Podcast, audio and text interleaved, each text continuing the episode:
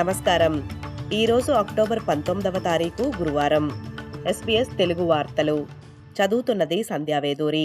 ముఖ్యాంశాలు: Israel Hamas సంఘర్షణల మధ్య ఆస్ట్రేలియాలో సామరస్యాన్ని కొనసాగించేలా చూసేందుకు ప్రభుత్వం కమ్యూనిటీ నాయకులతో కలిసి పనిచేయడం కొనసాగిస్తుందని ప్రధానమంత్రి యాంథోనీ అల్బనీసీ చెప్పారు.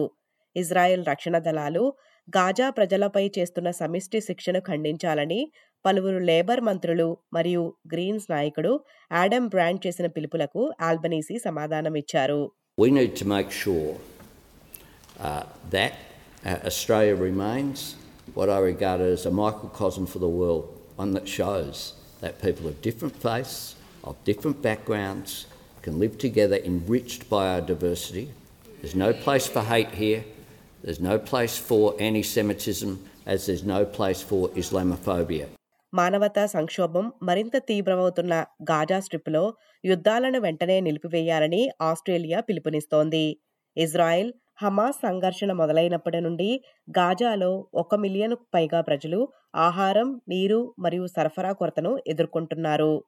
హమాస్ ఉగ్రవాదులు గాజా స్ట్రిప్లో ఉన్న బందీలను వెంటనే విడుదల చేయాలని ఆస్ట్రేలియా జూయిష్ నాయకులు ప్రచారం ప్రారంభించారు.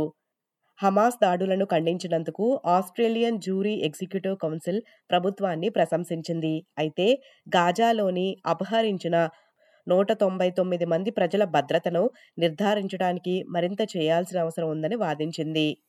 నిరుద్యోగ రేటు 3.7% నుండి 3.6% తగ్గింది.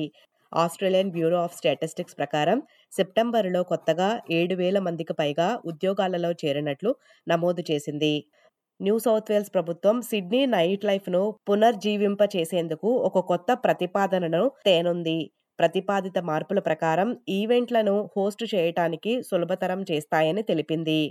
క్రీడలు ఆడుతున్న సమయంలో తమ పిల్లలను తిట్టకూడదని తల్లిదండ్రులకు మనస్తత్వ నిపుణులు హెచ్చరిస్తున్నారు. వారి దీర్ఘకాలిక శ్రేయస్సుకు తీవ్రమైన ప్రభావం చూపుతుందని ఆయన చెబుతున్నారు. పాఠశాలలు, ఇల్లు మరియు కమ్యూనిటీ క్లబ్ పరిధిలో క్రీడలు ఆడుతున్నప్పుడు మానసికంగా నిందించడం తరచూ జరుగుతుందని Flinders university associate professor Sam Lear చెప్పారు. These types of things in the research tell us that they are really setting up a situation to undermine not just children but young people's self-esteem, their self-worth and their ability to make sense of performance, effort and continuation in sport. ఈ వార్తలు ఇంతటితో సమాప్తం. మీరు వింటున్నారు SBS Telugu.